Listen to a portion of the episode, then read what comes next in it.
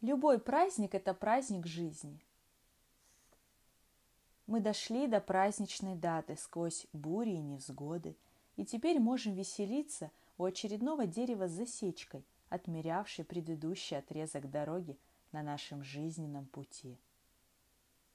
Цель не только выжить и дойти до дерева с засечкой, но и не сломаться под натиском бури, не позволить сердцу зачерстветь и не разрешить себе стать хуже, чем мы были в самом начале пути, когда еще так мало знали. Высшее мастерство – становиться лучше, чище и светлей у каждой финишной черты, отмеряющей наш путь.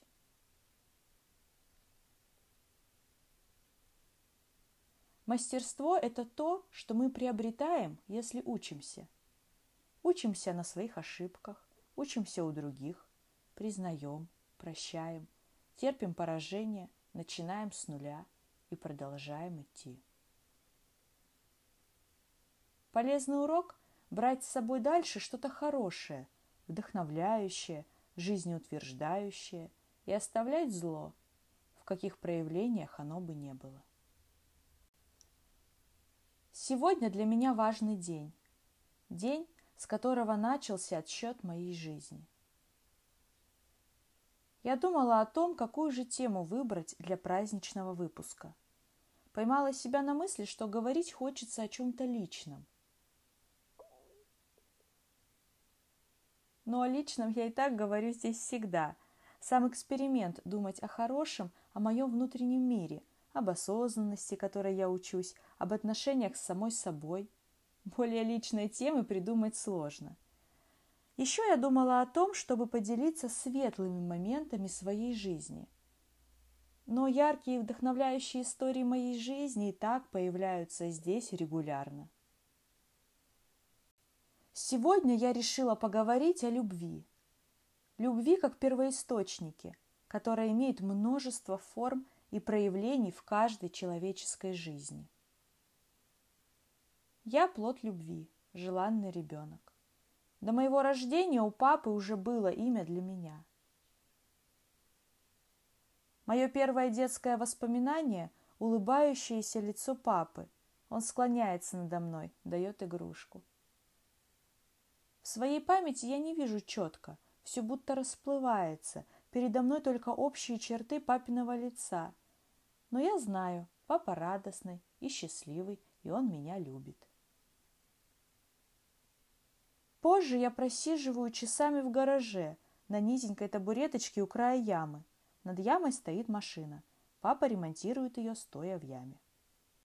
Мы разговариваем обо всем на свете. Во время одного из таких разговоров я узнаю, что папа пожертвует своей жизнью ради меня, если это будет необходимо.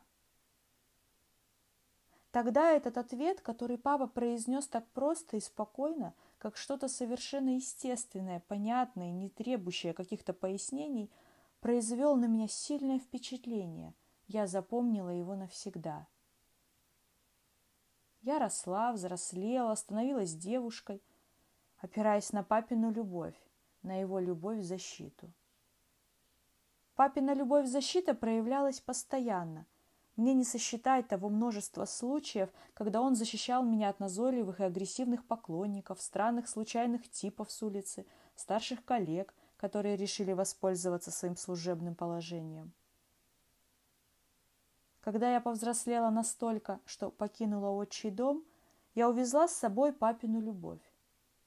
Она по-прежнему незримо защищала меня от агрессивных мужчин, токсичных отношений, была для меня опорой при поиске работы, создании круга общения, поиске спутника жизни. Папина любовь проросла в меня настолько, что стала моей частью. Теперь мне кажется, что это я. Я не потерплю неуважительного отношения мужчин.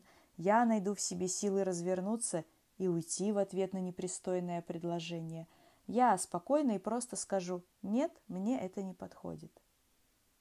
Но каждый раз, когда я говорю что-то подобное другим или себе, я слышу папин голос, который всегда добавляет к моей фразе «вот, это моя дочь».